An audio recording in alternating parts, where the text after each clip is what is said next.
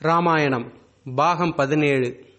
வணக்கம் குழந்தைகளே நான் உங்கள் விஜயானந்த் அங்கிள் பேசுகிறேன் சென்ற பாகத்தில் நாம் என்ன பார்த்தோம் அப்படின்னா தன்னுடைய மகன் ராமனுடைய பிரிவை தாங்க முடியாத தசரத சக்கரவர்த்தி இறந்து போனதை பற்றி பார்த்தோம். அவருக்கு ஈமக்கடன்கள் செய்ய பரதன் மற்றும் சத்ருகனை அழைச்சிட்டு வரும்படி கைகேய நாட்டுக்கு வசிஷ்ட முனிவர் ஒரு செய்தி ஓலை அனுப்பிச்சாரு அதையும் பார்த்தோம். இன்னொரு பக்கம் என்ன நடந்துச்சுன்னா தன்னுடைய தந்தை தசரத சக்கரவர்த்தி இறந்தது தெரியாம ராமன் தன்னுடைய மனைவி சீதை மற்றும் சகோதரன் லக்ஷ்மணனை காட்டுக்குள்ள கூட்டிக்கிட்டு பயணம் பண்ணிக்கிட்டு இருந்தாரு. அவங்க மருதன் நில பகுதியை கடந்து போகும்போது அங்கே இருந்த இயற்கை காட்சிகளை ரசிச்சுக்கிட்டே போய்கிட்டு இருந்தாங்க. மருத நிலம்னா என்னன்னு உங்களுக்கு தெரியுமா? நம்முடைய முன்னோர்கள் இந்த பூமியில உள்ள நிலத்தை அஞ்சு விதமா பிரிச்சு அவைகளுக்கு அழகான பெயர்களும் சூட்டி இருந்தாங்க. குறிஞ்சி. குறிஞ்சி அப்படின்னா மலையும் மலை சார்ந்த பகுதிகளும். உயரமான மலைகள் குன்றுகள் இருக்கும் இல்லையா? அதுவும் அது சார்ந்த பகுதிகளையும் குறிஞ்சி நிலம் அப்படின்னு சொல்லுவாங்க. முல்லை நிலம் அப்படின்னா வனம் அதாவது காடும் காடுகள் சார்ந்த இடமும் தான் குறிஞ்சி நிலம் அப்படின்னு சொல்லுவாங்க. மருத நிலம் அப்படின்னா ஆறு இன்னும் நதிகள்லாம் ஓடி வரும் இல்லையா? அப்படி வரக்கூடிய ஆற்று நீரையும் நதிகளுடைய நீரையும் பயன்படுத்தி மனிதர்கள் விவசாயம் செய்வாங்க இல்லையா? அந்த மாதிரி வயல்களும் வயல்கள் சார்ந்த பகுதிகளும் தான் மருத நிலம் அப்படின்னு சொல்லுவாங்க. அப்படி ஓடி வரக்கூடிய ஆறுகளும் நதிகளும் கடைசியில் எங்கே போய் சேரும்? கடல்ல. அப்படி கடலோரமாக இருக்கக்கூடிய கடல் கடல் சார்ந்த பகுதிகளை நெய்தல் அப்படின்னு சொல்லுவாங்க. குறிஞ்சி முல்லை மருதம் நெய்தல் இந்த நாலு இடத்துலையும் ஒரு விஷயத்தை கவனிக்கலாம். அங்கே தண்ணி இருக்கும் அதோட சேர்ந்த வளமையும் இருக்கும். ஆனால் தண்ணி சுத்தமாக போகாத பகுதியை தான் பாலைவனம்னு சொல்லுவாங்க. அதை தான் பாலை நிலம் அப்படின்னு சொல்லுவாங்க. இப்படி நம்ம முன்னோர்கள் நிலத்தை அஞ்சு விதமாக பிரிச்சிருக்காங்க. குறிஞ்சி முல்லை மருதம் நெய்தல் மற்றும் பாலை. அதுபோல ராமன் இப்போ எங்க பயணம் பண்ணிக்கிட்டு இருக்காரு அப்படின்னு பார்த்தீங்கன்னா கங்கை நதியை ஒட்டிய மருத நிலப்பகுதி அதாவது கங்கை ஆற்று நீரை கொண்டு மனிதர்கள் விவசாயம் செய்து வாழக்கூடிய வயலும் வயல் சார்ந்த பகுதிகளில் பயணம் பண்ணிக்கிட்டு இருந்தாங்க. அவங்க போற வழியெல்லாம் சிறு சிறு ஆறுகளும் மலைகளும் அழகிய சோலைகளும் அங்கே மான் மயில் அன்னப்பறவை போன்ற விலங்குகள் மற்றும் பறவைகளும் பார்த்து ரசிச்சுக்கிட்டே போய்கிட்டு இருந்தாங்க. குவளை மலர்களை கண்ட ராமர் என்ன சொன்னாருன்னா சீதையோட கண்ணு மாதிரி இருக்கு அப்படின்னு சொன்னாரு. பதிலுக்கு ஒரு நீர் தடாகத்தில் இருந்த அழகான தாமரையை பார்த்து சீதை என்ன சொன்னாங்கன்னா இந்த தாமரை வந்து உங்களுடைய முகத்தை போல ரொம்ப அழகா இருக்கு அப்படின்னு சிரிச்சுக்கிட்டே சொன்னாங்க. இப்படி அவங்க களைப்பு தெரியாம இருக்க இனிமையா பேசிக்கிட்டே இதமான குளிர்காற்றை அனுபவிச்சுக்கிட்டு தங்களையும் மறந்து வெகு தூரம் நடந்து அவங்க கோசல நாட்டோட எல்லையை கடந்து கங்கை நதிக்கரைக்கு வந்து சேர்ந்தாங்க. இப்படி கங்கை நதிக்கரைக்கு அவங்க வந்ததும் அந்த கங்கை நதிக்கரையில் வசித்து வந்த முனிவர்கள் ராமனை அடையாளம் கண்டுகிட்டு சற்றே அதிர்ச்சி அடைஞ்சாங்க. வழக்கமா அரச குடும்பத்தை சேர்ந்தவங்க தனியா வரமாட்டாங்க. ஒரு பெரும் படை பரிவாரத்தோடு ஆரவாரமா வருவாங்க.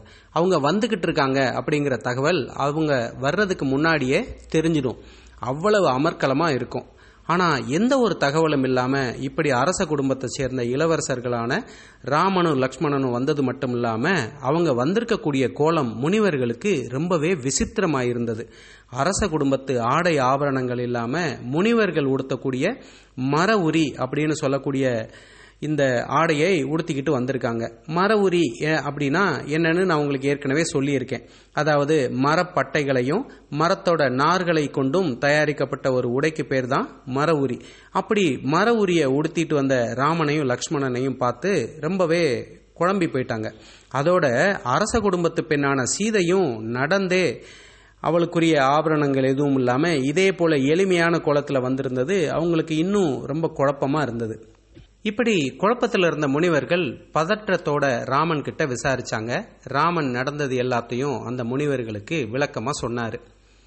தசரத சக்கரவர்த்தியுடைய மகனான ராமன் இப்படி வனவாசம் போக வேண்டிய சூழ்நிலை வந்ததை நினைச்சு அந்த முனிவர்கள் ரொம்பவே வருத்தப்பட்டாங்க. அதே நேரம் ராமன் தங்களுடைய ஆசிரமத்துக்கு வந்ததை நினைச்சு சந்தோஷப்பட்டாங்க. ராமன் சீதை லக்ஷ்மணன் மூன்று பேரையும் வரவேற்று தங்களுடைய குடில்களில் தங்க வைத்து உபச்சாரம் பண்ணாங்க அந்த முனிவர்கள். வேகமா காட்டுக்கு போன சில முனிவர்கள் அங்கிருந்து சுவையான காய் கனி மற்றும் கிழங்குகளை பறிச்சு வந்து மூவருக்கும் சாப்பிட கொடுத்தாங்க.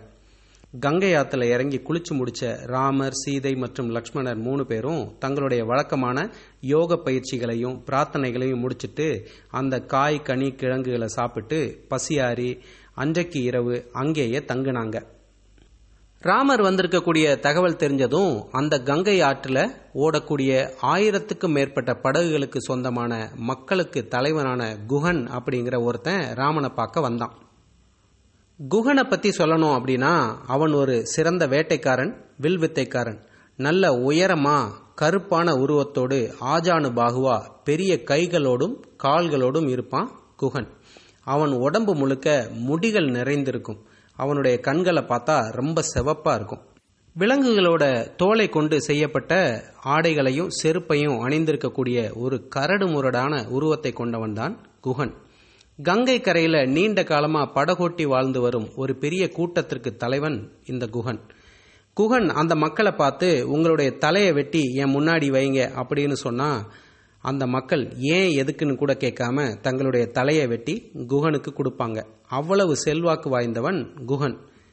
அந்த மக்கள் வாழக்கூடிய சிறுங்கிபேரம் அப்படிங்கிற நகரத்துக்கு அரசன் தான் இந்த குகன். அப்படிப்பட்ட குகன் தன்னுடைய ஒரு கையில தேன் நிறைந்த குடுவையையும் சமைத்த சுவையுள்ள மீன்களையும் எடுத்துக்கிட்டு ராமரை பார்க்க வந்தான்.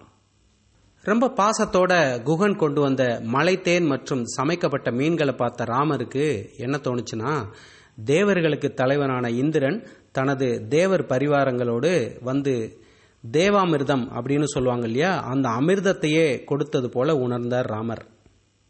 அவர் குகன் கிட்ட என்ன சொன்னார்னா உன்னுடைய அளவு கடந்த பாசத்தில் நீ கொண்டு வந்திருக்கிற தேனையும் மீனையும் எனக்கு சாப்பிடணும்னு ரொம்ப ஆவலாக இருக்குது ஆனால் உயிர்களை கொல்வதை பாவம்னு நினைக்கக்கூடிய இந்த முனிவர்கள் வாழக்கூடிய ஆசிரமத்தில் தங்கிக்கிட்டு மீன்களை சாப்பிட்றது அவ்வளவு சரியாக இருக்காது. அதனால நான் தேனை மட்டும் சாப்பிட்றேன் அப்படின்னு சொல்லி எடுத்துக்கிட்டாரு ராமர். அதுக்கும் மேலே ராமர் என்ன சொன்னார்னா நாங்கள் இன்றைக்கு இரவு இங்கே தங்கிட்டு நாளைக்கு காலையில் கங்கை நதியை கடக்கணும். அதனால் நாளைக்கு படகை எடுத்துக்கிட்டு வா அப்படின்னு சொன்னார். இதை கேட்ட குகன் அப்படியே செய்கிறேன் அப்படின்னு ஒத்துக்கிட்டு ராமர் கிட்ட என்ன சொன்னான்னா இன்றைக்கு இரவு மட்டும்தான் நீங்கள் இங்கே தங்க போறீங்கன்னா உங்கள் கூட தங்கி உங்களுக்கு பாதுகாப்பாக நானும் இருக்கலாமா? அப்படின்னு பணிவாக கேட்டான். குகனுடைய அன்பை பார்த்து நெகிழ்ந்து போன ராமர் சிரிச்சுக்கிட்டே சரின்னு சொல்லிட்டு தூங்க போயிட்டாரு. தசரத சக்கரவர்த்திக்கு மகனா பிறந்த ஒருத்தர் இப்படி மர உரிய உடுத்திக்கிட்டு தரையில படுத்து தூங்க வேண்டிய அவசியம் என்ன வந்துச்சு அப்படின்னு சொல்லி குகன் விசாரிக்கவும் லக்ஷ்மணன் நடந்தது எல்லாத்தையும் சொன்னாரு. எல்லாத்தையும் கேட்டு தெரிஞ்சுக்கிட்ட குகன் ரொம்பவே வருத்தப்பட்டு புலம்பி அழுதான். மறுநாள் காலையில குளிச்சு கிளம்பிய ராமர் குகன் கிட்ட படகை கொண்டு வா அப்படின்னு சொன்னாரு. ராமரை பிரிய மனமில்லாத குகன் என்ன சொன்னான்னா ஐயனே நாங்க மனசுல ஒன்று நினைச்சுக்கிட்டு வெளியில ஒன்று பேசுற கூட்டம் கிடையாது. நாங்க வாழக்கூடிய இந்த சிறுங்கி பேரம் அப்படிங்கிற நகரம் உங்களுடைய வனவாசத்துக்கு ஏத்த இடம்தான். நீங்க வாழ்றதுக்கு தேவையான எல்லாமே இங்க இருக்கு. நாங்க ரொம்ப பலம் வாய்ந்த கூட்டம். உங்களுக்கு சொந்தக்காரங்களா எங்களை நினைச்சுக்கோங்க. நீங்க எந்த பொருளை கேட்டாலும் அதை உடனே கொண்டு வந்து கொடுக்கக்கூடிய கூட்டம் தான் எங்க கூட்டம்.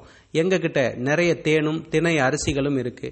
இங்கே நீங்க மகிழ்ச்சியா இருக்கிறதுக்கு சுற்றி பார்க்கறதுக்கு பொழுதுபோக்குறதுக்கு இப்படி நிறைய இடங்கள் இருக்கு. நீங்க குளிக்க எல்லா நதிகளையும் விட புனிதமான கங்கை நதியே இருக்கு.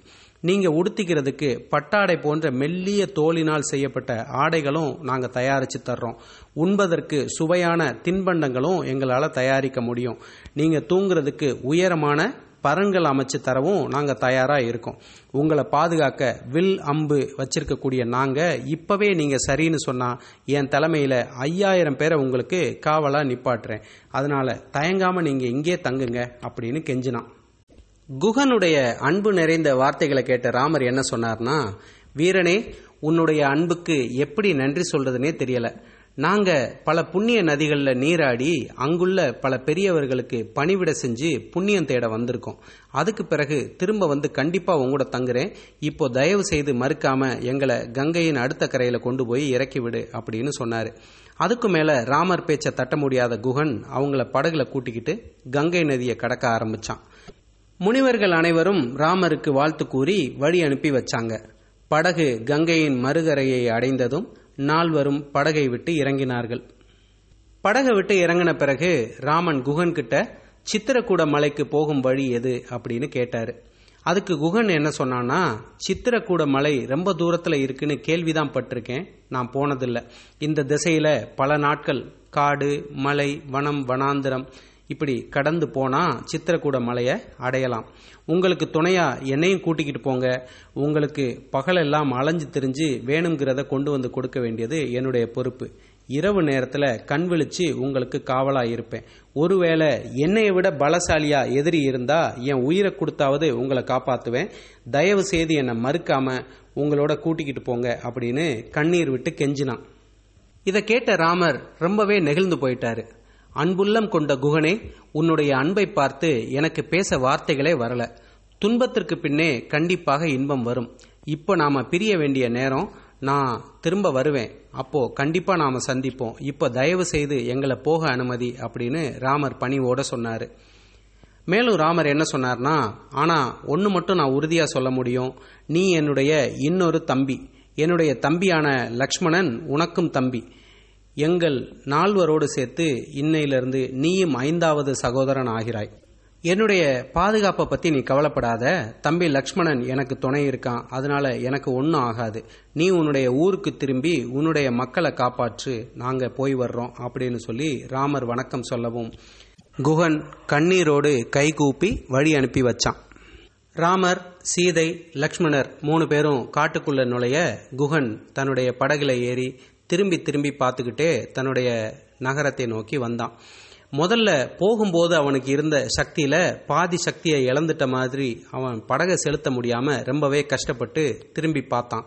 பார்த்தா ராமர் சீதை லக்ஷ்மணர் மூணு பேரும் காட்டுக்குள்ள போறது பனி மூட்டத்தில் அவனுக்கு தெல்ல தெளிவில்லாம தெரிஞ்சது. கண்ணீரோட குகன் தன்னுடைய நகரத்துக்கு திரும்பினான். சரி குழந்தைகளே ராமாயணத்தின் இந்த பாகம் உங்களுக்கு ரொம்ப பிடிச்சிருக்கும்னு நான் நினைக்கிறேன். பிடிச்சிருந்தா உங்களுடைய நண்பர்களோடு பகிர்ந்துக்கோங்க. உங்களுடைய நண்பர்கள் ராமாயணம் மட்டுமில்லை இன்னும் இது போன்ற பல கதைகளை கேட்கணும் அப்படின்னு விருப்பப்பட்டாங்க அப்படின்னா நம்முடைய தமிழ் ஸ்டோரிஸ் ஃபார் கிட்ஸ் அப்படிங்கிற சேனலில் இருநூற்றி ஐம்பதுக்கும் மேற்பட்ட கதைகள் இருக்கு. அதை எல்லாத்தையும் உங்களுடைய நண்பர்கள் எப்படி கேட்கறது அப்படின்னா பிளே ஸ்டோரில் போய் Podbean P O D B E A N அல்லது Castbox C A S T B O X இந்த இரண்டு ஆப்பில் ஏதோ ஒரு ஆப்பை டவுன்லோட் செஞ்சு அதிலிருந்து தமிழ் ஸ்டோரிஸ் ஃபார் கிட்ஸ் அப்படிங்கிற நம்மளுடைய சேனலை தேடி எடுத்து சப்ஸ்கிரைப் அல்லது ஃபாலோ பண்ணால் அவங்களாலையும் தொடர்ந்து கேட்க முடியும் அப்படிங்கிற தகவலை அவங்களுக்கு சொல்லுங்கள் நன்றி வணக்கம்.